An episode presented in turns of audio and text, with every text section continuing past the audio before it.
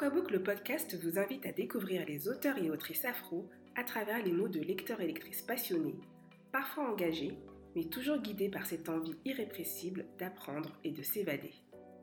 Chaque épisode d'Aquabook retrace le parcours livresque de l'invité et analyse son rapport à la lecture.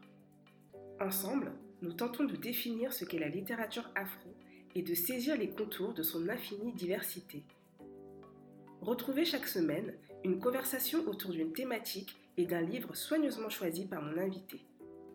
Une discussion qui, je l'espère, vous fera découvrir une littérature riche, faite d'expériences et d'histoires communes, portées par des plumes singulières venant des quatre coins du monde, de l'Afrique aux Antilles, en passant par la Caraïbe et sans oublier les diasporas africaines. Ce nouvel épisode d'Aquabook aborde la question de la déconstruction à partir de la biographie d'Assata Shakur, un livre que j'aime beaucoup, tant pour sa forme que pour son fond. C'est Héloïse, mon invitée du jour, qui m'a permis de découvrir cette pépite, et elle en parle si bien que vous n'aurez plus qu'une envie, c'est de vous le procurer. Avec Héloïse, nous avons parlé de lutte, de l'approche des oppressions, de racisme, de la notion de privilège et de militantisme. Une discussion nécessaire, placée sous le signe de la bienveillance, dont je suis sortie grandie, et je suis certaine que vous aussi. Salut Héloïse Salut Bienvenue dans Aquabook, le podcast. Merci d'avoir accepté mon invitation et de, t'être déplacée jusqu'à moi en ce samedi euh, pluvieux, ni neigeux, on ne sait pas trop un peu, mais bon. Merci beaucoup. J'en prie. Ça me fait très plaisir d'être là. Est-ce que tu peux te présenter, me dire un peu qui tu es Oui, Louise, je suis en début de trentaine. Je suis une jeune femme noire, euh, métisse et métisse. Euh, du coup, je, enfin, j'ai mon père est togolais et ma mère est française et voilà, j'ai toujours vécu en France et je suis une grande lectrice. J'imagine que c'est pour ça que je suis là. peut-être, je sais pas. tu peux peut-être changer d'avis. Euh. grande lectrice, donc euh, quel est ton rapport à la lecture? Qu'est-ce que ça veut dire être une grande lectrice? Je pense que ça veut dire aimer la littérature déjà. Après, quand je dis grande, c'est peut-être en termes de quantité. J'ai toujours lu en fait, même s'il y a des périodes où j'ai moins lu, j'ai toujours lu que, que ce soit quand mes parents m'ont raconté des histoires quand je ne savais pas lire, je considère que c'est la lecture aussi, d'écouter des histoires. Euh, et après, voilà, dès que moi j'ai su lire, euh, j'ai lu, j'ai dévoré. Pendant mon enfance et mon adolescence, je pense qu'on peut dire que je dévorais, je lisais tout, tout, tout, tout, tout ce qui me tombait sous la main. Je lisais des, des, livres pour enfants, des livres pour ados, des livres pour adultes alors que j'avais pas l'âge. Euh, et voilà, j'ai toujours beaucoup lu et j'ai toujours gardé ce rapport où j'ai toujours un livre en cours. Et voilà, c'est ce que je dirais en étant grande lectrice. Après, je pense que c'est plus le fait d'aimer beaucoup ça, même sans forcément qu'il y ait la quantité, mais d'aimer vraiment beaucoup lire. c'est quelque chose qui compte pour toi, quoi. Oui, oui, ça fait partie de mes, mes, occupations et de vraiment mes centres d'intérêt euh, les plus importants.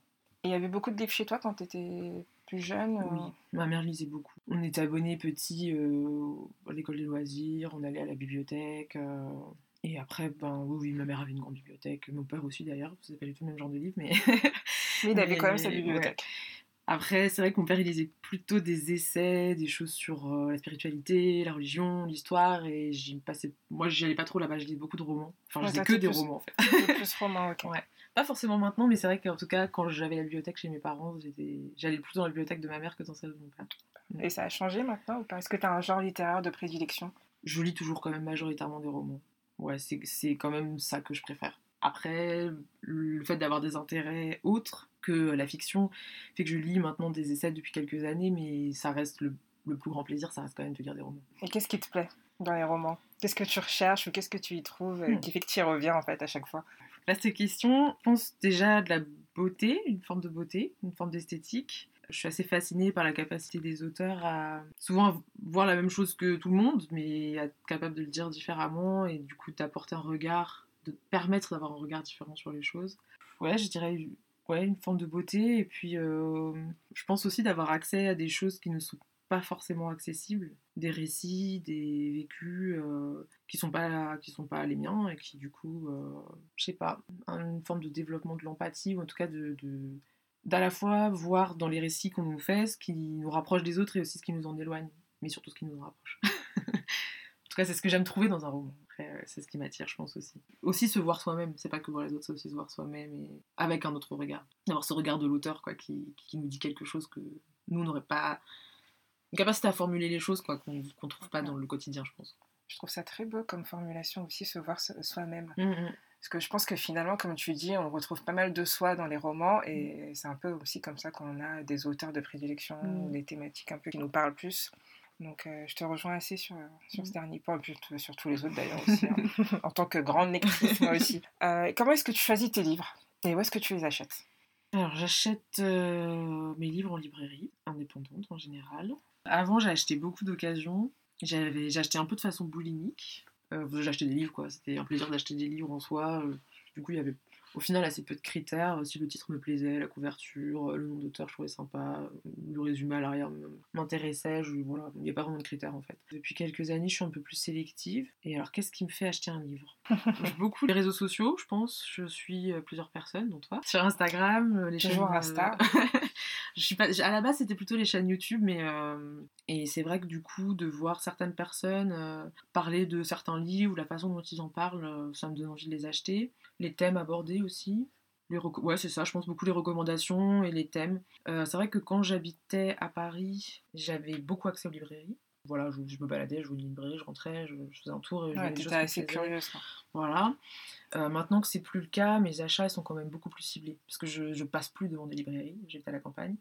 Et euh, du coup, quand je vais dans une librairie, souvent c'est parce que je sais ce que je veux. Oui, donc tu arrives déjà Ouais. avec ta petite liste, Ouais. ou alors tu as commandé, tu vas récupérer Ouais, ton ça. bouquin. C'est ça, c'est plus organisé quoi. Donc du coup, j'achète beaucoup moins et de façon plus ciblée. Et oui, c'est des thèmes qui m'intéressent ou des auteurs que je connais, euh, que je souhaite continuer de lire. euh. Ouais, c'est beaucoup plus carré, enfin c'est beaucoup plus réfléchi quoi. Oui, tu, oui, tu sais, moins- tu sais ce que tu veux. Je suis et- sortie de la boulimie. Ouais.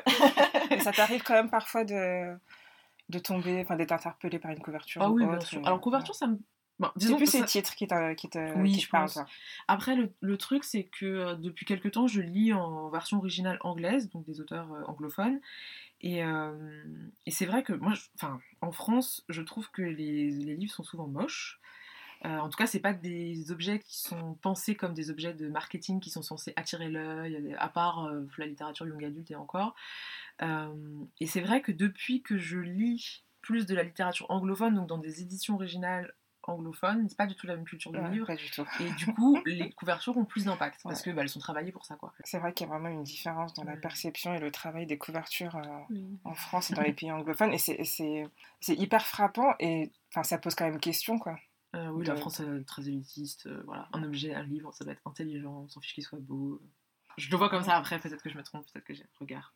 Bah non, mais c'est ton, point de vue, mais euh, ce, ce serait Mais, bien euh, d'avoir une personne qui bosse en, maison d'édition, euh, d'avoir son point de vue sur les questions, parce que je pense que eux, enfin pas toutes, hein, parce qu'il y en a qui restent quand même sur euh, des designs euh, assez basiques, euh, avec pas ou très peu de recherche, et d'autres qui essayent un peu, et ce serait bien d'avoir leur point de vue, parce que je pense que eux, ils, se- ils ont l'impression d'être au max euh, de la maxence, comme on dit, d'avoir lâché tout ce qu'ils pouvaient en termes de couverture, et en fait, finalement, bah, ils sont toujours pas, quoi. Donc, euh, ouais, c'est une question qui est assez intéressante, finalement. Après, on voit qu'il y a des maisons d'édition qui laissent la porte ouverte selon les collections qu'elles ont. Et puis il y a des maisons d'édition, euh, c'est un parti pris quoi. Ça, je, bon, évidemment, j'ai pas les noms, je me semble que c'est Gallimard, mais je suis pas sûre. Euh, ceux qui ont les couvertures un peu blanc cassé avec un, un Avec- cadre ouais, rouge. le cadre rouge. ouais, je Voilà, c'est un parti pris dont on changera jamais, on ne fera aucun effort et voilà.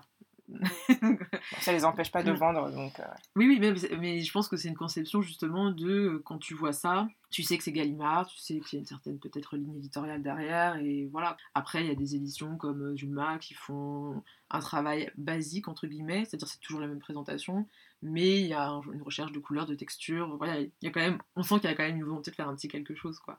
Bon, effectivement, quand je vois des belles couvertures, j'aime bien, mais c'est pas forcément ce qui va déterminer mon achat. Et comme on parle de maisons d'édition, est-ce que tu as des maisons d'édition françaises que tu aimes plus que d'autres ou...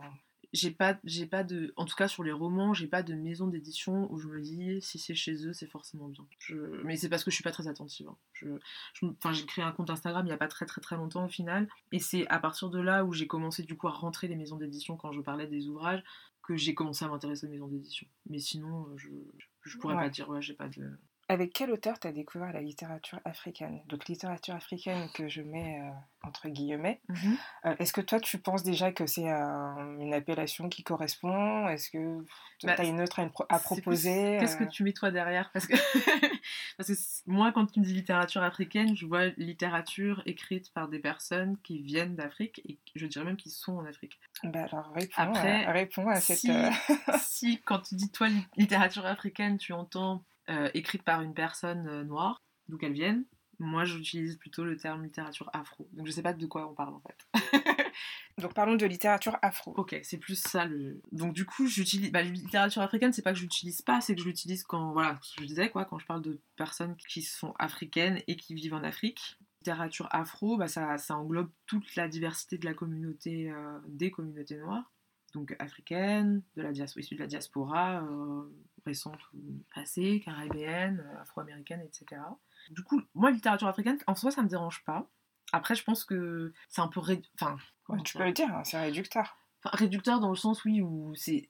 Enfin, c'est pas forcément quelque chose de pertinent pour décrire l'ensemble d'une littérature qui, sont, qui est beaucoup plus diverse. Je sais que ça peut aussi quand même être une revendication de dire que il y a une littérature afro, alors je dirais pas forcément africaine, mais afro, dans le sens où moi, quand je vais dans une librairie aujourd'hui, aujourd'hui je lis quasiment que des auteurs noirs. En tout cas, les livres que j'achète, c'est que des auteurs noirs. Quand je vais ouvrir des auteurs blancs, bon voilà, ils sont partout, je les emprunter à la bibliothèque si j'ai envie de lire quelque chose comme ça, que j'ai pas déjà. Du coup, quand je vais dans une librairie, j'aimerais bien qu'il y ait un rayon littérature afro, parce que sinon c'est à l'aiguille dans la botte de foin, quoi. Donc euh, récemment, par exemple, j'étais dans une librairie où ils avaient créé un rayon de littérature africaine anglophone, et donc j'ai cherché l'équivalent francophone tu n'as pas trouvé. C'était quoi comme librairie euh, Où est-ce que j'étais? J'étais pas, j'étais pas à Paris. J'étais euh, à Brest, de je sais plus. Je vais pas dire de bêtises. J'étais en Bretagne, mais je peux, je sais plus dans quelle ville. et donc, j'ai demandé à la libraire et elle m'a dit euh, ah, on a hésité, c'est vrai, mais voilà, du coup, bah, les auteurs noirs francophones, ils sont rangés dans la littérature francophone. Et du coup, à ce titre-là, je, pense que littérature, alors pas littérature africaine, pourquoi pas, mais littérature afro, ça aurait un sens pour trouver les auteurs réunis au même endroit dans la librairie. Peu importe l'endroit d'où ils viennent, Et la langue dans laquelle ils s'expriment. Avec des sous-catégories, si je veux, faut. Mais de toute façon, dans les librairies françaises, quand on trouve le rayon de littérature euh, africaine euh, anglophone, c'est écrit en français, c'est des traductions. Donc en fait, euh, après, il peut y avoir des sous-catégories au sein même du rayon, mais comme il y a des sous-catégories dans les... pour les, auteurs blancs, quoi. Donc on va avoir la littérature européenne d'un côté, après par pays. Donc ça peut être aussi par origine géographique, parce que c'est vrai qu'il y a une cohérence à la littérature afro, qui est le vécu euh, noir, même s'il est, divers et varié. Il y a une forme de cohérence, il y a une histoire commune, euh, voilà, et qui est recherchée par les lecteurs, en tout cas par beaucoup de lecteurs. À ce titre-là, moi, je, revendiquerais l'utilisation de littérature afro, mais au pluriel quand même. Mais effectivement, il y a une cohérence à dire qu'il y a un point de vue noir euh, par un auteur, d'une histoire, quelle qu'elle soit d'ailleurs, quel que soit le sujet, etc. Je Je sais pas si je suis claire, mais. très, très Et euh, euh, du coup, bah, comment tu as découvert, euh, comment tu es entrée dans la littérature afro au pluriel? Je dirais que la, première autrice que j'ai lue et qui m'a fait prendre conscience qu'il y avait un intérêt à lire. Alors, je vais le dire, mais c'est pas. Je vais les préciser après, parce que dit comme ça, c'est. Voilà. Qu'il y avait un intérêt à lire des auteurs noirs. c'était. La première autrice que j'ai lue, c'était Shimananda Ngozi Adichie avec Americana. Americana. comme beaucoup d'entre nous. Alors, non pas que je voulais pas lire d'auteur noir avant, parce que c'est ce que sous-entend ma formulation, mais c'est pas le cas. Mais euh, quand je l'ai lu, je me suis dit, sans avoir jamais exclu les auteurs noirs de façon, voilà, je me suis dit, tiens, j'avais jamais lu ça, quoi. Ça m'a, je m'attendais pas en fait, et j'avais jamais lu ça. Sachant que ce, mon bouquin, Americana, je l'avais acheté quand j'étais en voyage à New York, sans savoir ce que c'était. Donc tu connaissais pas l'autrice Je connaissais pas du tout. Je savais pas qu'elle était euh, nigériane. Je savais rien du tout. Je l'avais vue sur une table. Il y avait des super euh, commissaires aux États-Unis. Il y avait des super euh, disant c'est génial, c'est exceptionnel. Voilà. Mm-hmm. Je l'avais acheté, je l'avais rangé dans la bibliothèque. Et c'est une collègue qui, qui m'avait dit Oh, je viens de lire Americana, c'est génial, tu devrais le lire et tout. Et je lui ai dit Ah ouais, ça parle de quoi? Et j'avais même, je savais même pas que je l'avais dans la bibliothèque. en fait, tu l'as vraiment acheté voilà. comme ça sur un. Voilà, parce que je voulais lire en anglais, et voilà, mais je le faisais pas en fait. et, euh, et puis je sais pas, elle m'en a parlé une première fois, elle m'en a reparlé, et du coup j'ai été regarder sur internet, et quand j'ai tapé le titre avec le nom de l'autrice, j'ai vu la couverture et je me suis dit, mais je l'ai ce livre. Et du ah coup, je l'ai lu. En fait, il est dans ma bibliothèque. Exactement. Et du coup, je l'ai lu. Et euh, je cherchais pas forcément une autrice noire, je cherchais pas forcément un vécu euh, africain. Je, je, je, savais pas ce que je savais pas ce que j'allais lire en fait. Elle m'avait dit c'est une histoire d'amour. J'avais dit oh je lis pas de romance. Et elle m'avait dit non mais lis c'est pas lis. Il faut que tu lises. je vais pas t'expliquer mais c'est génial. Et euh, du coup, je l'ai lu et effectivement, je, je... ça m'a ouvert un univers. Et après je dirais que vraiment le, point de, le moment où je me suis dit il faut que je lise des, des, auteurs afro, ça a été vraiment euh, quand euh, Mali m'a contacté euh, pour participer à son podcast de la première page, après la première page. Elle, elle avait cette démarche-là de visibiliser des autrices afro. Et là, ouais, j'ai pris la décision de, de lire des autrices noires. D'accord. Et là, pour cet épisode du podcast, c'était quel livre? Euh, Le premier, c'était 13 jours de Roxane Gay. Ok, je l'ai pas écouté celui-là. J'avais pas trouvé le livre, voilà. t'as fait plusieurs, plusieurs épisodes. T'as pas fait celui de Zadie Smith, Time Non. Ah non, t'as fait celui de Léonora Miano non plus. Non plus, ok, je raconte n'importe quoi. Qu'est-ce que j'ai fait avec Mali? J'ai fait À nos humanités révoltées de Kémis, son recueil de poèmes. Ouais, ouais mais j'ai pas écouté non plus mm. encore. Et j'avais aussi participé à Volcanique. Ah oui, c'était pour ça que ah je bah oui. ouais. ouais, J'avais fait Volcanique. Mais j'avais été assez timide, donc on m'entend pas trop dans celui-là. Pourquoi? À, cause du sujet ou euh, Je sais pas, je saurais pas trop expliquer trouvais un peu assez spectatrice, mais pas par euh, voilà juste parce que je me disais ah, c'est intéressant ce qu'elle dit, etc. et que j'avais pas l'impression d'avoir quelque chose à ajouter. Donc voilà. Super. bah, en tout cas, le podcast après la première page, c'est vraiment un podcast que moi je recommande. Enfin, oui. Si vous voulez découvrir des autrices afro, euh, foncez quoi. Mm. Il y a pas mal d'épisodes qui sont déjà sortis, donc euh, ouais, ouais, ouais. il y a de quoi faire. Mm. Tu disais tout à l'heure que tu lisais maintenant essentiellement, voire quasi exclusivement des auteurs afro. Est-ce que tu as des auteurs ou autrices préférés ou des régions de prédilection? Est-ce que tu as des. Voilà, je sais pas, est-ce que tu lis beaucoup d'auteurs qui viennent plutôt d'Afrique de l'Ouest, Afrique du mhm. Sud euh? Je me rends compte que je lis beaucoup d'auteurs. Alors, quand je lis en français, euh, au final, c'est beaucoup des personnes qui sont issues de la diaspora, donc qui, sont, qui vivent en Europe, ou en tout cas qui ont fait des séjours en Europe, etc. Tu as des noms à partager un peu? Hmm, J'ai pas une très bonne mémoire de ce genre de choses. Est-ce que j'ai le droit de tricher avec mon compte Instagram? Oui, oui, vas-y. Ça reste entre nous. En tout cas, je me rends compte qu'en français, c'est souvent des personnes qui ont soit vécu en France, soit vécu en Occident, soit voilà, en tout cas qui ont un rapport, soit qui sont métisses, euh, qui ont un rapport avec l'Occident. Donc je pense, euh, je sais pas, Gaël, euh, Gaël Faye, Faye, je sais pas comment. je dis Faye. J'espère que c'est ça. euh, Gaël Faye, euh, c'est des auteurs que j'ai pu lire et que voilà, j'avais très envie de lire et aussi les, même les, les autrices américaines. En fait, elles sont pas forcément américaines, mais on les, je les rattache quand même aux États-Unis parce que souvent il y a, y a, quelque chose, bah, comme Chimamanda, exactement ou même les autrices que bah voilà comme Kémis bon, c'est de la poésie mais euh, elle, vit en France euh, pareil quand j'avais euh, lu Roxane Gay bah c'est elle vit aux États-Unis enfin voilà. Donc je me rendais compte qu'il y avait beaucoup souvent de rapports des rapports avec l'Occident. Et là j'essaye je, commence à, à essayer d'aller plutôt vers des personnes qui n'ont pas eu de forcément de rapport avec l'Occident en fait. Ou en tout cas c'est pas prégnant dans leur littérature. Et du coup c'est ça réduit beaucoup de champs donc je vais de plus en plus euh, sur la chaîne de. Euh, alors évidemment, j'oublie tout le temps les noms. De Marina. Euh, j'oublie le nom de la chaîne, bien, bien sûr. C'est pas Young Gifted Black? Si, c'est ça. Et elle Très bon compte YouTube. voilà. Elle parle vraiment de littérature africaine et de façon générale afro-centrée en fait. C'est-à-dire d'auteurs qui, qui écrivent pas pour euh, les blancs en fait, et qui n'écrivent pas en se disant que c'est des blancs qui vont les lire. Et c'est quelque chose que je, vers lequel je vais là, mais j'ai pas trop de connaissances. Parce que ça, c'est quelque chose que tu retrouves dans les écrits des personnes dont tu parlais précédemment, donc qui, sont en Occident ou de la diaspora mmh. Bah surtout, euh, surtout dans la littérature francophone. et comment ça se traduit concrètement?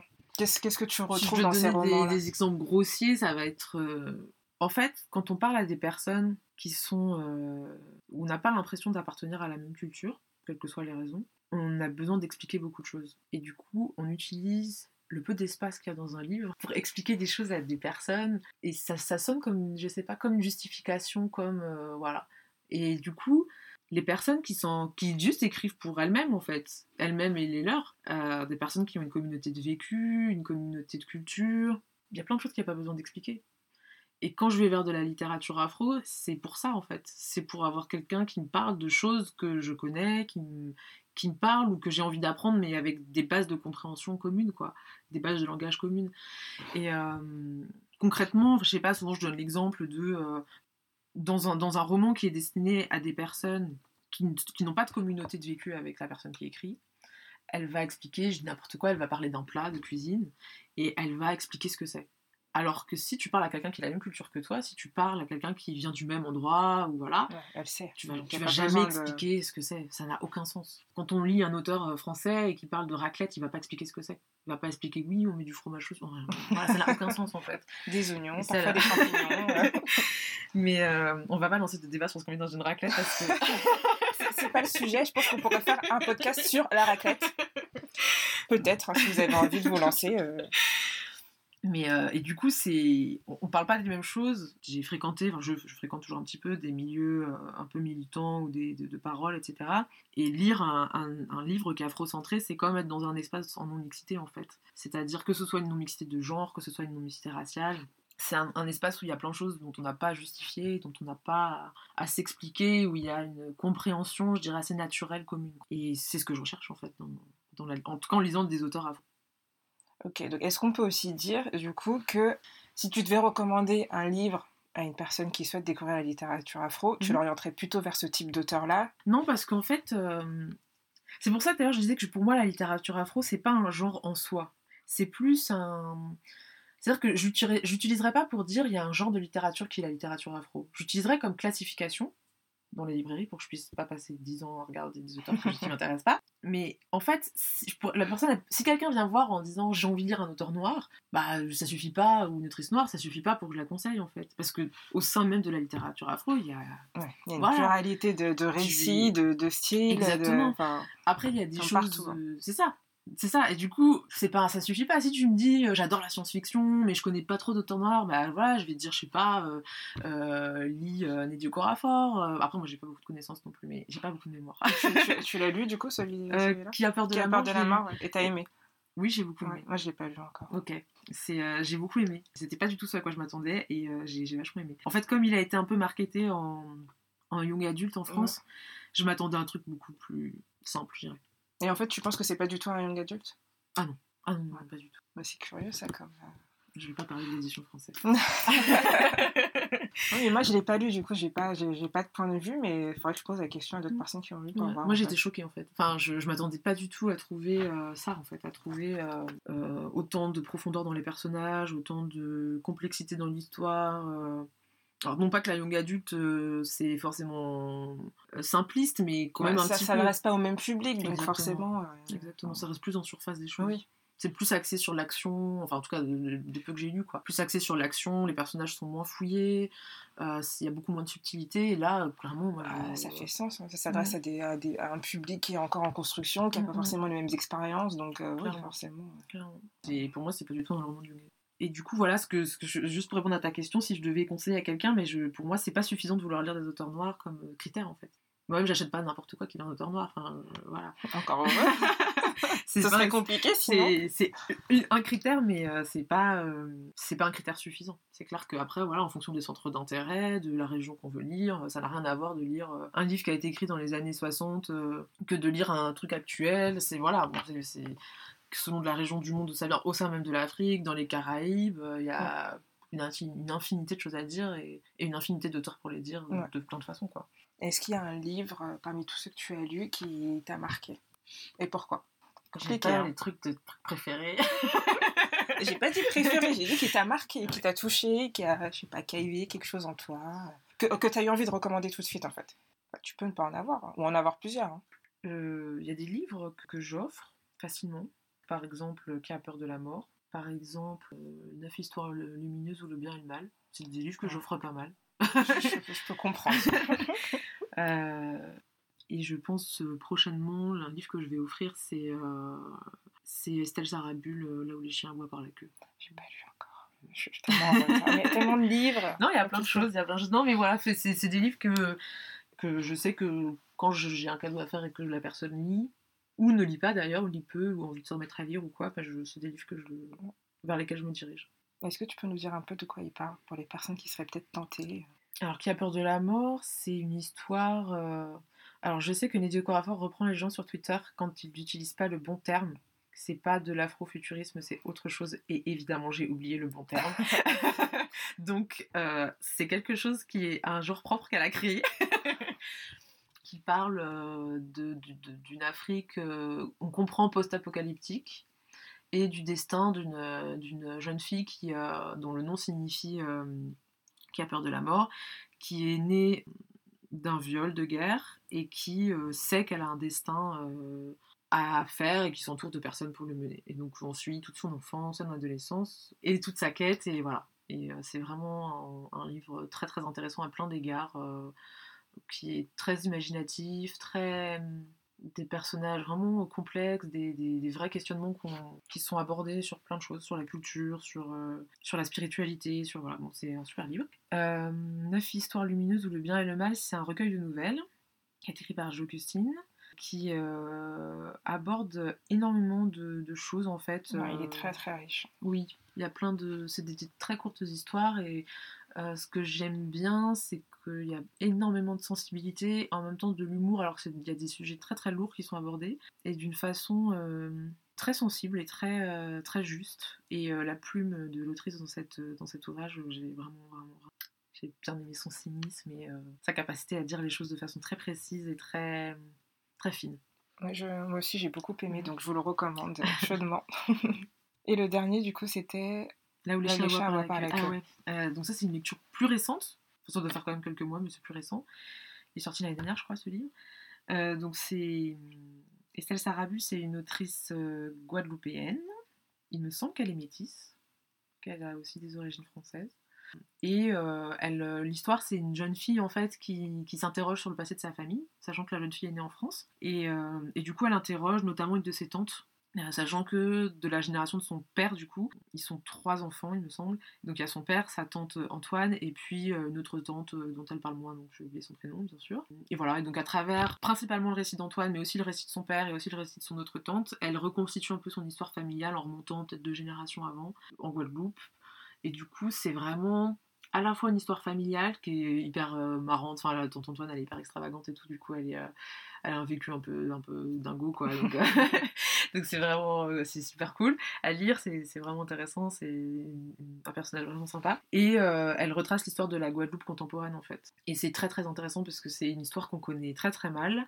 Ouais, c'est ce que j'allais dire, j'ai pas du tout de connaissances, donc... Ouais, Et c'est vraiment une histoire, c'est une autre histoire coloniale qui n'est pas terminée, et c'est très très bien expliqué dans le livre. Et et c'est aussi une, bien sûr une histoire de lutte en fait, des luttes dont on vraiment qu'on a, on a besoin d'apprendre à connaître aussi, en tant que personne afro et africaine. Bon bah super, on a trois belles références, euh, dont deux que je n'ai pas lues, donc euh, voilà, je les ajoute dans ma wishlist qui fait déjà euh, des pages et des pages, mais bon, hein. Alors, on va passer à la deuxième partie du podcast où on va parler un peu plus précisément du thème et du livre que tu as choisi d'aborder aujourd'hui. Alors, le thème, c'était la déconstruction. Et le livre que j'ai choisi, c'est l'autobiographie d'Asata Shakur. Donc, il s'appelle euh, Asata, la traduction c'est Asata, une autobiographie. Et juste pour ceux qui ne savent pas qui est Asata Shakur, et c'est très grave. on peut toujours apprendre. on, peut, toujours apprendre. Euh, c'est une militante politique afro-américaine qui, qui, enfin, qui, était membre du Black Panther Party et du Black Liberation Army aussi, euh, qui a été condamnée à perpétuité, je crois, en 1977 pour le meurtre présumé, parce qu'en mmh. fait on n'a jamais su, hein, le meurtre présumé d'un policier euh, blanc et qui euh, s'est échappé de prison euh, en 1979 et qui s'est exilé après à Cuba et qui fait partie en fait des, des personnalités les plus recherchées par le FBI même encore actuellement. Mmh. Donc c'est vraiment une figure très très très importante des mouvements afro-américains, afro-américains et même afro de façon générale. Alors, du coup, pourquoi ce thème? Pourquoi ce livre euh, c'est un livre que j'ai lu et que j'ai, qui m'a énormément, énormément, énormément plu et marqué, je pense. Pour plein de raisons, elle parle de plein, plein de choses. Euh, j'ai jamais lu, en fait, euh, une personne avec qui j'étais autant d'accord. C'est, voilà, de, A à Z. j'ai lu le livre en, étant que, en, hochant la tête vigoureusement, en disant, mais oui, mais bien sûr. voilà, donc, bon, c'est, un livre qui m'a énormément touché. pourquoi j'ai choisi la déconstruction? Juste avant, je te coupe. Oui, pardon. De, quoi parle le livre? Parce que ah, c'est une autobiographie, mais est-ce que tu peux nous en dire un petit peu plus? Alors, elle parle de son enfance, elle parle de sa vie, en fait, euh, c'est une autobiographie, donc elle parle de vite fait de son histoire familiale, de son enfance, sachant qu'elle a vécu à la fois dans le sud ségrégationniste et à la fois dans le nord des États-Unis. Donc elle a vu un peu les deux, euh, les deux systèmes avec les. Enfin, oui, bref, elle est critique des deux, quoi. Elle parle de sa construction à elle en tant que militante. Elle parle euh, de son parcours judiciaire, bien sûr, puisqu'elle a été euh, arrêtée, elle a subi de multiples procédures, euh, elle a été, bien sûr, comment dire, emprisonnée. Et donc, voilà, elle parle de tout son, de tout son cheminement, à la fois de vie, pratique, quoi, enfin concret, et à la fois de son cheminement intellectuel au cours de sa vie qui l'ont mené à, des réflexions politiques. Et euh, du coup, la déconstruction, c'est ça? Ouais. La déconstruction, bon, je, je, vais donner ma définition après, euh, voilà, ça n'engage que moi. Hein. Bah oui, mais c'est ce qu'on a Je veux ta définition de la déconstruction. Euh, je pense que la déconstruction, c'est bon, déjà c'est un processus qui s'arrête jamais, je pense. Euh, c'est reconnaître en fait qu'on vit dans une société qui, qui repose sur un certain nombre de choses qui sont injustes et illégitimes, notamment le racisme. Et la déconstruction, c'est essayer de individuellement de comprendre c'est quoi les mécanismes de la société, quelle est notre place dans ces mécanismes en tant qu'individu et d'essayer de nous-mêmes changer notre regard en fait par rapport au regard euh, que la société nous dit d'avoir sur les choses et sur nous-mêmes. Et euh, se déconstruire pour moi, c'est remettre en cause l'oppression et pas forcément de, je veux dire, de, façon euh, dans nos actes, enfin si bien sûr dans nos actions en conséquence, mais, mais vraiment dans, dans notre façon de percevoir tout en fait. dans la façon de penser au départ. Ouais d'aborder euh, l'autre, soi-même, euh, les institutions de la société. Et du coup, pour moi, c'est un terme alors, qui, a, été pas mal euh, utilisé à un moment, il y a quelques années, dans le milieu militant, et qui a été un peu abandonné parce que, comme beaucoup de termes nouveaux, il, se fait il est un peu dévoyé après, il est un peu utilisé à mauvaise escient. Quand il tombe un peu dans le domaine public, les gens utilisaient par exemple, disaient qu'ils étaient déconstruits, alors que... En fait, on n'est jamais déconstruit. Voilà, c'est pas un but à atteindre en fait. Enfin, il y a un objectif, mais qui, qui voilà, on, est bien sûr tout le temps influencé par notre environnement social. C'est un travail déjà, c'est pas quelque chose qui se fait de façon inconsciente, de toujours être en, questionnement de, de, ce qui nous entoure et dans la façon dont on le perçoit. Quoi. Et t'as retrouvé ça dans l'autobiographie dans d'Assata quoi? Ouais, oui, oui, parce qu'elle parle beaucoup de. Et c'est très intéressant parce que très souvent, enfin très souvent, je sais pas en fait, si tu me demandes dans quoi tu as vu ça, je pourrais pas répondre, mais dans les discours que j'entends, que ce soit euh, dans les discours voilà, de, personnes comme ça ou de, dans les discours euh, même militants, il y a, y a, quand même l'idée qu'il faut, il faut être comme ça, il faut pas dire ça, il faut pas penser ça. Euh, et comme si on, on pouvait être comme ça sans, sans avoir rien fait, quoi. Elle parle de son parcours en fait. Elle parle de tout ça, elle parle de euh, comment elle a, elle a, mis du temps à s'accepter en tant que personne noire, déjà elle-même, comment elle a mis du temps à accepter son entourage noir, euh, selon les codes plus ou moins, voilà. Notamment, elle parle de colorisme. Elle parle euh, de comment même une fois qu'elle était engagée dans des mouvements militantes, dans, dans, des actions, etc., ça m'avait vachement marqué ce moment du livre. En fait, elle, elle, est, elle est avec des étudiants étrangers aux États-Unis notamment africains, il me semble, et euh, il me semble aussi des personnes qui venaient de peut-être d'Asie de, l'Ouest.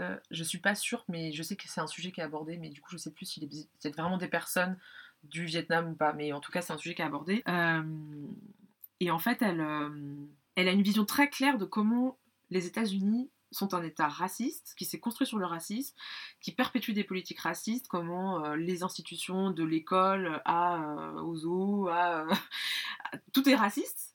Et quand elle tombe sur des étudiants étrangers qui lui disent que les, États-Unis ont des politiques impérialistes et sont en train de, de tuer, d'assassiner, de conquérir des territoires à l'étranger, en fait, pour elle, l'action des États-Unis était légitime à l'étranger, quoi. Et c'est on voit qu'il y a un truc où même quand tu as les évidences pour, pour toi et pour ton entourage proche, arriver à, décupler cette, euh, cette pensée, cette conception, c'est pas évident quoi. Et euh, du coup, elle, elle, parle vraiment de ça en fait. On voit vraiment que c'est un processus qui se termine jamais, elle apprend toujours, et voilà, et qui, euh, et qui nécessite de à la fois bien sûr se regarder, regarder ce qu'il y a juste sous son nez, mais aussi d'aller regarder loin. Ouais, plus loin. et que c'est pas évident en fait et que même d'être très éduqué sur un sujet fait pas que vous allez comprendre d'autres sujets. Et c'est on sent que c'est un moment important pour elle aussi de se dire mais c'est vrai qu'évidemment que si je me dis que les États-Unis font n'importe quoi sur ton territoire, il n'y a pas de raison que ce soit euh, encore plus vrai. voilà.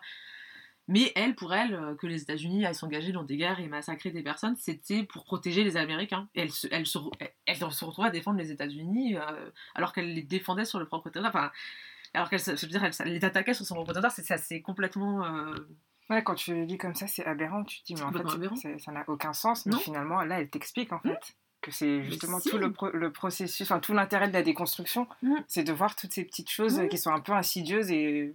On, peut toujours être confronté, quoi. Nous-mêmes, on a bien sûr des, des, dissonances cognitives, des choses où une fois qu'on sait, on se dit mais évidemment, mais voilà. Une fois qu'on sait. Et c'est ça le, c'est ça le but en fait de ce processus de déconstruction et cette euh, cette, euh, cette alerte qu'on a dans notre tête, en fait, cette vigilance, voilà, cette vigilance qu'on doit avoir, quoi, vis-à-vis de nous-mêmes, dans nos rapports aux autres, quoi, et aux, théories, voilà, quoi. Et est-ce que, euh, en préparant le podcast, tu as d'abord choisi le thème, puis le livre, ou les deux en même temps enfin...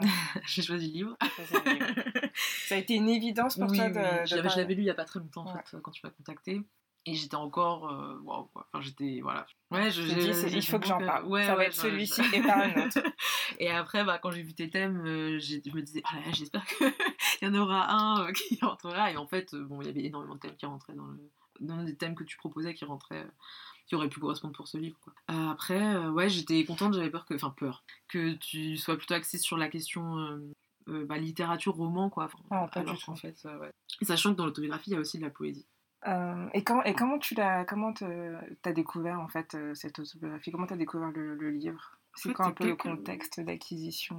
J'ai quelqu'un qui en a parlé, mais c'était dans le milieu militant. Quelqu'un en a parlé, euh, je pense qu'il était il y a au moins deux ans. Et du coup, je l'avais demandé à Noël, il m'était offert. donc à l'époque, il n'avait pas été traduit en français, donc je l'ai vu en tu anglais. en anglais Ouais, je l'ai lu en anglais. Et en fait, je l'ai pas lu, bien sûr, comme d'habitude. Hein.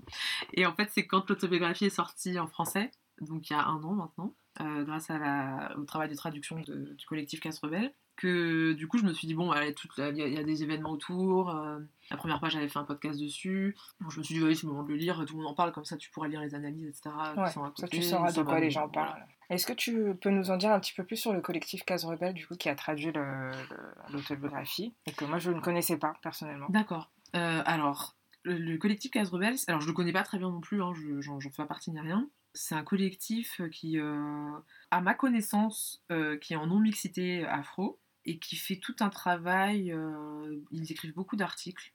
Je sais qu'ils participent à des événements de soutien à, un certain nombre de luttes, notamment contre les violences policières, etc. Ils ont sorti un livre euh, de portraits de personnes victimes de violences policières en France. Euh, donc ils sont beaucoup en soutien de ces luttes-là. Et ils, ils, font un travail d'analyse politique. et C'est vraiment un travail d'éducation politique en fait qu'ils font. Je dirais, c'est mon point de vue extérieur. ils ont un podcast que j'ai jamais écouté d'ailleurs, T'as le nom du euh, podcast ou c'est sur leur site euh, Il y, a tous les épisodes sur leur bah, site. Je mettrai toutes les infos pour mm. ceux qui sont intéressés. Et ils font, ils font des articles qui sont euh, d'une qualité exceptionnelle, sur plein de sujets. Hein, et voilà, un travail d'analyse qui est vraiment bienvenu, dans le sens où c'est du travail vraiment fouillé, quoi. C'est très très très intelligent. Je, ne connais pas tout leur travail. Enfin, je, voilà, des fois, je tombe souvent, bon, je suis leur page, etc. Donc, je tombe sur des articles. Et c'est vrai que souvent, c'est des articles qui sont assez longs, mais ça, vaut le coup de, ça vaut le coup de les lire. Ouais, c'est du travail fourni, de recherche, donc forcément. C'est un, très gros travail d'éducation politique sur, sur, des questions. Euh, il parle de tout, en fait, toute la question afro, euh, mais voilà, quoi, ça peut être sur le colonialisme, le néocolonialisme, ça peut être sur. Euh, récemment, il y a quelqu'un qui a parlé, qui a fait un article sur la rupture. Voilà, ça, ça, peut être euh, vraiment. des sujets vastes, quoi. En fait, qui peuvent intéresser tout le monde, finalement. Ah, c'est très intime, très personnel et c'est très radical. Il y a un point de vue qui est très radical, politique, qui est très très clair. Notamment sur l'antiracisme et sur la lutte contre toutes les formes d'oppression, en fait. Ah, ça fait du bien. Oui, c'est pas, pas, souvent le cas. c'est un, très très. Enfin, c'est vraiment du travail de très très grande qualité. Écoute, moi, je les connaissais pas. Euh, bah, de, de, lire l'autobiographie, du coup, traduite par, leur, mm. par eux, m'a donné envie d'en savoir plus. Mm ce que tu viens de dire euh, rajoute à tout ça. Donc, mm. écoute, je vais m'abonner à leur page et puis euh, je partagerai à l'occasion des articles. Mm. Parce que je pense que, ouais, comme tu dis, c'est un travail qui est bienvenu et une approche aussi qu'on a besoin d'avoir. Alors, on arrive au moment où tu vas nous lire le petit extrait que tu as choisi. Je me suis entraînée ce matin. Ah, tu t'es entraînée carrément. J'aime bien ça. Mais je sais, ça sera quand même pas très bien. Mais il ne faut pas dire ça. Euh, Fais-toi confiance. Je présente l'extrait le, ou pas? Avant, ou après, comme, tu, comme tu le sens. Ok, je vais lire déjà. Ok, c'est parti. La tradition. Poursuivez-la dès maintenant, poursuivez-la. Poursuivez-la dès maintenant, poursuivez-la, poursuivez la tradition. Depuis l'enfance des temps des Noirs, l'ont poursuivi. Au Ghana, au Mali et à Tombouctou, nous l'avons poursuivi. Poursuivi la tradition. Nous nous cachions dans la brousse quand venaient les esclavagistes et la lance à la main. Quand le moment venait, nous surgissions et percions les forces vives de nos aspirants maîtres. Nous l'avons poursuivi. Sur les navires négriers, nous jetant dans les océans. Tranchant les gorges de nos ravisseurs, nous prenions leurs fouets et leurs navires. Le sang coulait dans l'Atlantique et ce n'était pas que le nôtre. Nous l'avons poursuivi. Avons nourri mademoiselle de tarte aux pommes à l'arsenic, volé les haches de la remise. Nous sommes allés couper la tête du maître. Nous avons couru, nous nous sommes battus. Nous avons organisé un chemin de fer, clandestin. Nous l'avons poursuivi. Dans les journaux, dans les meetings, dans les disputes et les combats de rue, nous l'avons poursuivi. Dans les contes dits aux enfants, en chant et en cantate. Dans les poèmes et les blues et les cris du saxophone, nous l'avons poursuivi. Dans les salles de classe, dans les églises, dans les salles d'audience, dans les prisons, nous l'avons poursuivi. Sur les tribunes de fortune et les piquets de grève, les fils d'aide sociale, les fils du chômage, nos vies sur le fil, nous l'avons poursuivi. Dans les sit-in, les pray-in, et march-in et die-in, nous l'avons poursuivi. Dans de froids minuits de Missouri, dressant des fusils contre les lyncheurs. Dans des rues de Brooklyn en feu, dressant des pierres contre fusils, nous l'avons poursuivi. Contre les lances à incendie et les bulldogs, contre les matraques et les balles, contre tanks et lacrymogènes, les seringues et les nœuds coulants, bombes et contrôle de naissance, nous l'avons poursuivi. À Selma, à San Juan, Mozambique, Mississippi, au Brésil et à Boston, nous l'avons poursuivi. Malgré les mensonges et les vendus, les erreurs et la folie, malgré la douleur, la faim et la frustration, nous l'avons poursuivi. Poursuivi la tradition, poursuivi une tradition forte, poursuivi une tradition fière, poursuivi une tradition noire. Poursuivez-la, passez-la aux enfants, passez-la, poursuivez-la, poursuivez-la maintenant, poursuivez-la jusqu'à la liberté. euh un petit peu émue. Il y a de quoi. Il est hyper fort ce poème. Donc, euh, comme je disais tout à l'heure, dans l'autobiographie dans d'Assata Chakour, il y a plusieurs poésies qu'elle a écrites, parce qu'elle écrit de la poésie. Euh, donc, euh, c'est un poème qui clôt en fait le roman. Dans le livre d'Assata, il, y, a, pas mal de poèmes. En fait, les chapitres, des fois, il y a, au sein des chapitres ou à la fin des chapitres, il y, a il y a de la poésie qu'elle a écrite. Il me semble qu'elle a publié des recueils de poèmes. J'ai pas encore cherché, mais euh, il y a un, recueil de poèmes qui sort chez Kangouraki, qui de femmes euh, militantes, et donc dedans, à l'intérieur, il y a plusieurs femmes, euh, voilà, mais il me semble qu'il y a des poèmes d'Asata Chakour. Donc voilà, je... en tout cas, c'est un, domaine qui fait partie des choses que je vais aller chercher, si je lis assez peu de poésie. Donc si j'ai choisi cet extrait, c'est déjà parce que je, le trouve très beau, et c'est aussi parce que quand on parlait de déconstruction, en fait, je trouvais que ça l'illustrait bien parce que c'est. Souvent, quand on nous parle de l'histoire noire, on nous parle d'histoire de souffrance. On a l'impression que ce qui nous réunit, en fait, entre personnes noires, c'est la souffrance, en fait, par rapport à plein de choses. Alors qu'en fait, l'autre facette de la pièce, c'est la lutte. Ce dont elle parle euh, dans ce poème, c'est. Euh, c'est de dire qu'on a une histoire commune qui n'est pas qu'une histoire de souffrance, qui est une histoire de lutte aussi et de réunion. Un des résultats du processus de déconstruction, c'est aussi être capable de voir les choses telles qu'elles sont à travers un regard qui nous est, euh, bah, moi que je trouve plus réaliste et plus vrai. Après, j'imagine que c'est une question. En tout cas, un regard qui nous, qui nous permet d'avancer, quoi. Pas qui nous bloque. Qui...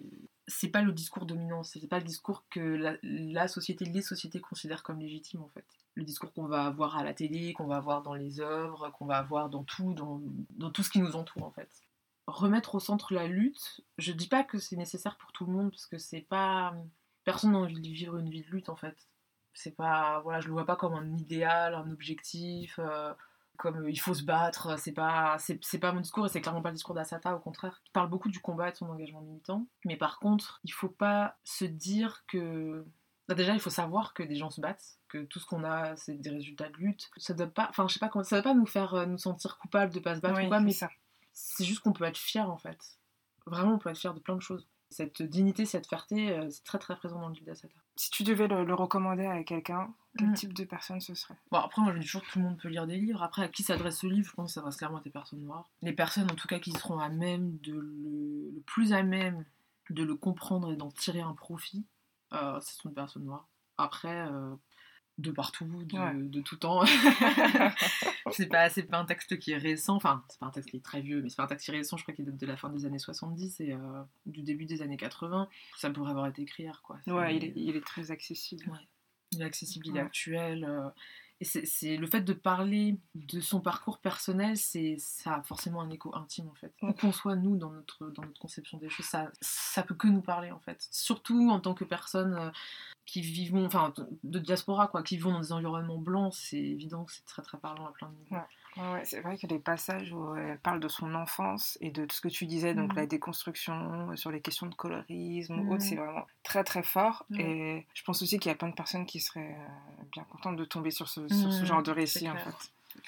Et je pense aussi que c'est un livre qu'on peut lire comme ça d'une traite et qu'on peut, on peut y revenir et piocher un peu euh, des informations en mode snacking. Euh. Ouais, c'est un peu un livre de chevet, je dirais. Oui, et après, pour un public militant, je pense que c'est une lecture nécessaire. Vraiment. Il y a une approche du militantisme, une approche de la lutte. Et là, peut-être qu'il dépasse la question raciale, même si je pense que la difficulté pour les personnes non racisées et non noires d'aborder la question de la négrophobie est, difficile et peut les, peut peut-être gêner leur lecture, mais clairement, son, son, récit de la lutte et sa théorie politique, la théorie politique qu'elle met dans son livre, ça peut servir à toute personne militante. Sur quoi doit être basé un engagement politique Qu'est-ce qui peut gêner un engagement politique à l'échelle individuelle, à l'échelle collective Comment on doit déterminer des objectifs de lutte Comment on doit s'organiser pour mener une lutte il y a des choses dont elle parle très très peu, par exemple la lutte armée. Elle va parler de sa nécessité, mais elle va pas rentrer dans les détails. Pas rentrer dans des détails d'organisation. Après, voilà, c'est quelqu'un qui, euh, qui, a vécu dans la clandestinité, quand elle était euh, avant de se faire arrêter. Puis après, bah après j'en parle même pas parce qu'elle s'est évadée de prison et elle reste, comme tu l'as dit tout à l'heure, une, des personnes euh, qui est encore recherchée par les États-Unis. Enfin, il y a encore quelques années, ça, je crois que le montant de sa récompense, la récompense de personnes qui auraient des informations qui permettraient de la capturer, euh, a encore augmenté à l'arrivée d'Obama au pouvoir, il me semble. Et, et du coup, il y a plein d'informations qu'on ne trouve pas dans le livre comment elle s'est évadée, etc. Enfin, c'est pas un récit d'aventure, quoi et des choses qu'elle ne précise pas, notamment quand elle rentre dans la clandestinité, comment ça se passe, qui ont contact, voilà. C'est pas, c'est pas un manuel à ce titre-là pratique, c'est au niveau politique, c'est plus un, manuel, euh, je vais pas dire théorique parce qu'elle elle est très concrète dans ce qu'elle dit, mais c'est comment elle, en tant que personne, elle aborde la lutte, ce qu'elle a vu qui étaient des obstacles à ce que la lutte se passe bien. un truc qui m'a beaucoup touché dans le livre, et qui m'a parlé euh, par rapport à ma, petite expérience de, certains milieux, c'est que euh, c'est la question du mépris en fait. La question de. Elle parle de cadres du parti, de, partis politiques et notamment, il me semble, dans le Black Panther Party, qui, euh, qui sont extrêmement méprisants en fait, à l'égard de certains exécutants au sein même du parti, voire à l'égard des personnes. Et donc un mépris qui se manifeste de plusieurs façons, c'est-à-dire que ça va être juste, a quelqu'un qui lui parle mal ou qui, je me souviens d'une anecdote qu'elle raconte où elle avait déposé un, tas de prospectus sur un bureau et il y a un des cadres du parti qui, qui, bon, qui visiblement a, attrapé les prospectus, les a jetés à la poubelle. Elle revient, elle demande où sont ses prospectus, on lui dit c'est pas là qu'il fallait les ranger. Euh. donc euh, voilà, si tu les avais bien rangés, tu les aurais encore. Et, elle est hyper choquée par ça. Elle se dit mais c'est quoi ça quoi? C'est comme ça qu'on agit entre nous. Euh, pourquoi en fait? C'est-à-dire que le jour où on arrive à, à des avancées politiques et on a des personnes qui arrivent au pouvoir, ou en tout cas qui ont un pouvoir plus important, c'est ces personnes-là qui font ce genre de choses. Quoi. Et euh, donc elle parle de mépris comme ça qui sont vraiment directs dans les rapports, ou alors de choses qui sont. Elle parle par exemple d'un cadre du parti qui a un super appartement, etc. Alors que elle, euh, dans cet âge de militante, elle s'occupe de d'enfants qui, euh, qui, vivent à la rue, qui n'ont pas de, même pas un manteau pour l'hiver. quoi. Donc tu dis, mais qui aujourd'hui prétend qu'il a. Enfin, moi c'est mon approche, c'est l'approche, je pense, d'un certain sens, celle que je comprends elle dit pas les noirs doivent accéder au pouvoir. Elle dit la notion de privilège même n'a pas lieu d'être en fait. Il n'y a pas des gens qui peuvent, des gens qui peuvent pas. C'est pas de dire que la couleur de peau ne doit pas être un critère distinctif pour euh, l'accès euh, à un logement, à tout ça. Elle dit tout le monde doit pouvoir avoir accès. Il n'y a pas de raison que parce qu'il est cadre du parti, euh, il puisse avoir un super appartement, etc. Elle, c'est quelque chose qu'elle qu'elle ne comprend pas et, et elle dit ça, c'est quelque chose qui tue les partis en fait. C'est quelque chose qui fait que peut y avoir des divisions, le fait que les partis, c'est pas une grande famille où tout le monde rigole. C'est-à-dire que c'est un lieu où euh, c'est pas des gens qui sont là pour euh, avoir un certain statut, c'est pas des gens qui sont là pour euh, trouver des copains en fait. Oui, ouais, ouais. c'est dans ce sens-là que je le disais. bien, sûr. bien sûr qu'il faut avoir cette unité, etc. Et, elle parle de discipline en fait, mais pas pour dire que tu te mets au-dessus des gens et que tu dois dire à telle personne qu'est-ce qu'il faut faire, et c'est pas ça, mais elle dit pour parti politique, c'est un parti, c'est pas, c'est pas les gens sont sympas quoi. Il y a pas que ça. C'est on, a un but ensemble, on doit y aller et il faut une discipline pour ça quoi. Et c'est vrai que hum, toutes ces choses là, qui sont des, vraiment des leçons politiques hein, d'organisation euh, militante, etc. C'est des, c'est, des choses que, en tout cas moi, j'ai peu trouvé, dans les contenus que je lis, et c'est vraiment, je pense, la force de son bouquin, c'est qu'elle dit des choses. Peut-être que ça peut se retrouver dans des bouquins d'érudits euh, euh, hyper, euh, hyper durs à lire, à comprendre, qui vont parler de théorie et d'organisation politique, etc. Et qui, et qui c'est bien d'avoir. Hein, je, ne critique pas le fait que ça existe. Hein. Mais son autobiographie, elle est vraiment sa, sa principale qualité, c'est qu'elle est limpide, elle est accessible. Vraiment, c'est agréable à lire, même si c'est pas voilà, voilà la plume elle est fluide. Tu lis pas ça pour t'amuser, mais je veux dire, c'est la plume elle est fluide c'est compréhensible, ça te permet vraiment, elle développe une réflexion et elle t'accompagne dans cette réflexion en fait. C'est-à-dire que moi, quand je l'ai lu, je me souviens, je disais, j'ai l'impression que c'est une, grande sœur qui me parle quoi.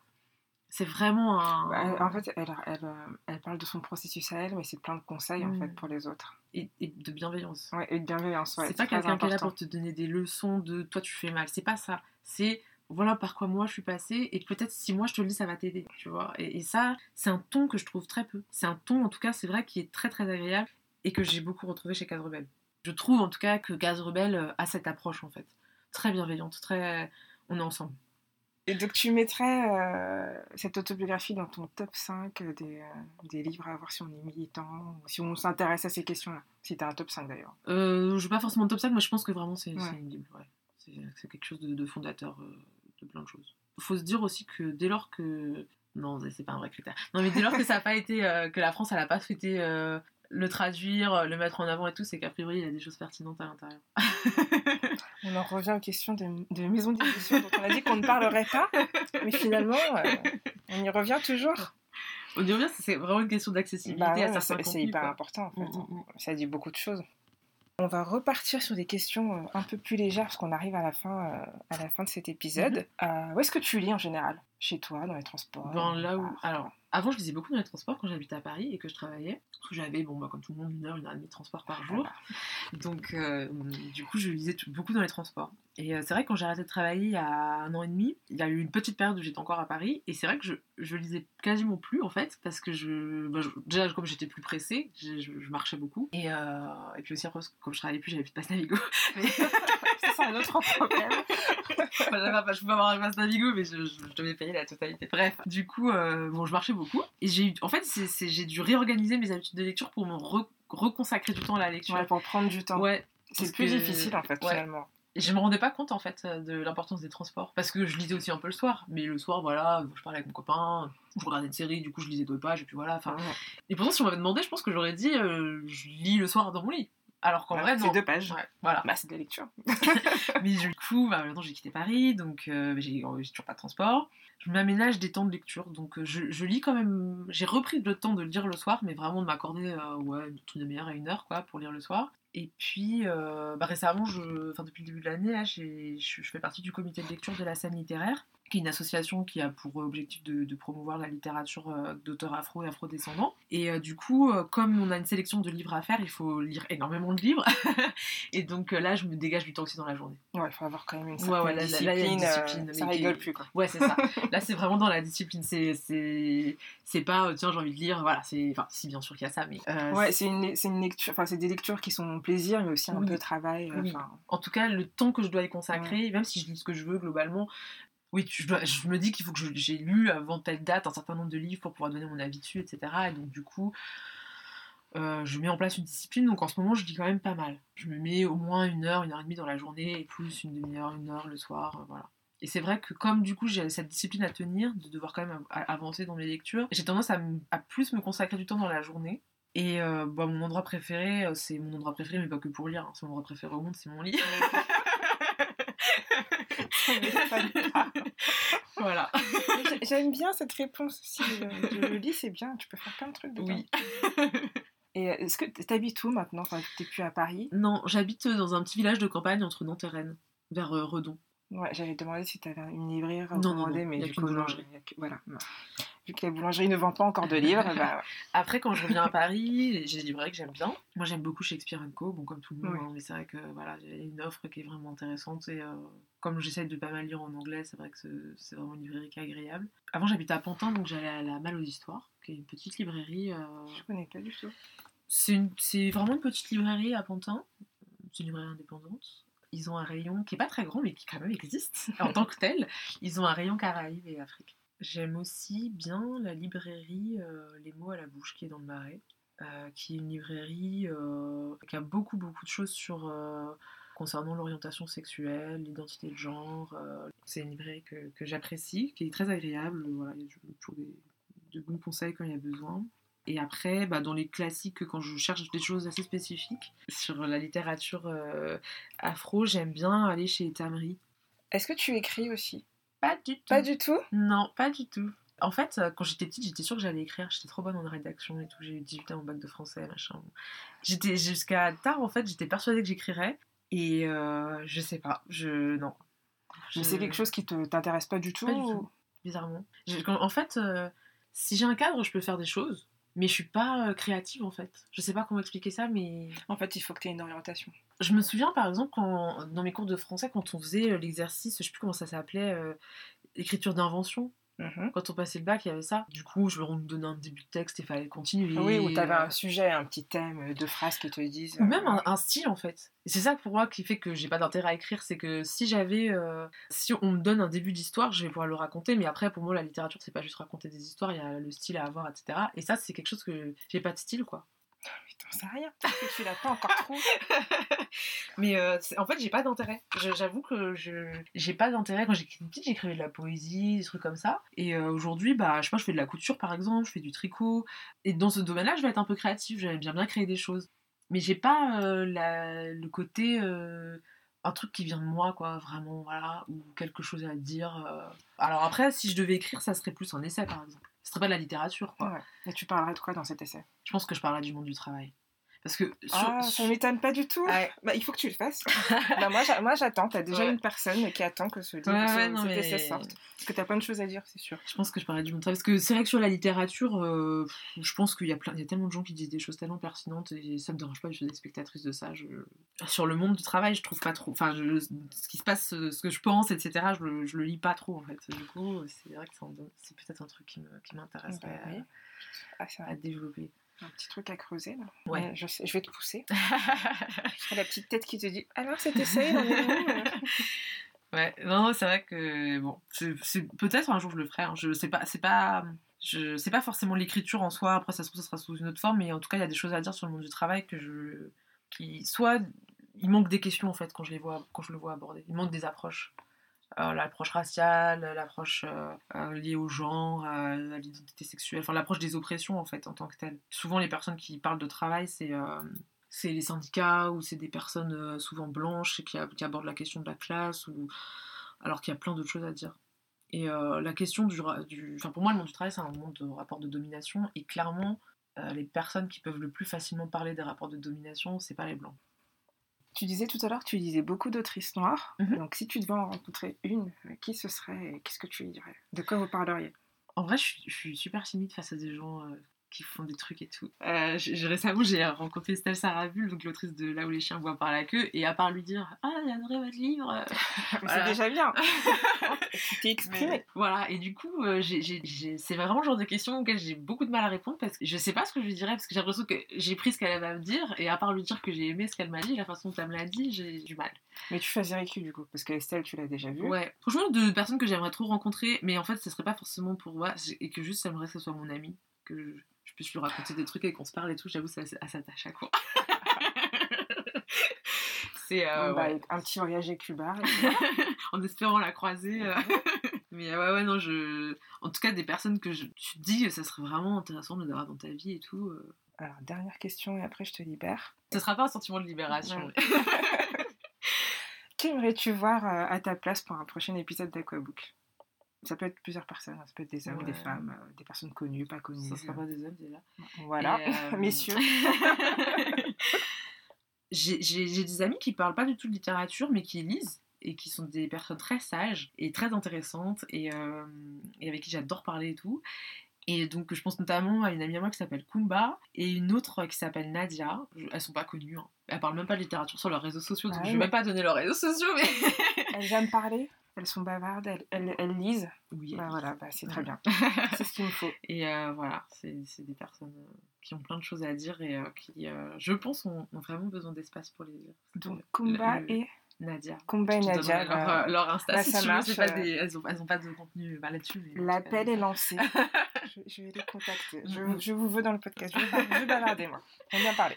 Bon, bah, sur cet appel à contribution, mm, mm, mm. on va se séparer. Euh, je te remercie encore d'avoir accepté mon invitation et pour euh, cette discussion qui a été hyper intéressante. Je suis hyper contente. je suis sûre que tout le monde va aimer parce que as vraiment, euh, tu t'exprimes de façon très claire, tu sais où tu vas et, et le sujet en plus était hyper intéressant. je pense que l'autobiographie d'Assata court, il y a peu de personnes qui, qui en ont entendu parler je suis convaincue qu'après, là, il y a plein de gens qui vont aller lâcher. En tout cas, c'est l'objectif. Et si vous le faites pas, vous ratez vraiment quelque chose. bah, écoute, je te remercie beaucoup pour cette conversation super intéressante et pour ton invitation. Fait confiance, ça me touche beaucoup. À la prochaine. À plus. Vous venez d'écouter Aquabook et je vous en remercie. Si cet épisode vous a plu, n'hésitez pas à vous abonner pour ne rien manquer de l'actualité. Ce podcast est le nôtre. Je le vois comme un espace où nous découvrons et apprenons ensemble grâce au merveilleux pouvoir des livres. Alors, pour prolonger notre voyage, n'hésitez pas à me faire des suggestions, à laisser des commentaires ou une note sur votre application de podcast préférée. Partagez vos découvertes littéraires et discutons ensemble sur Instagram at aquabook ou par mail aquabook.podcast at gmail.com. À très vite!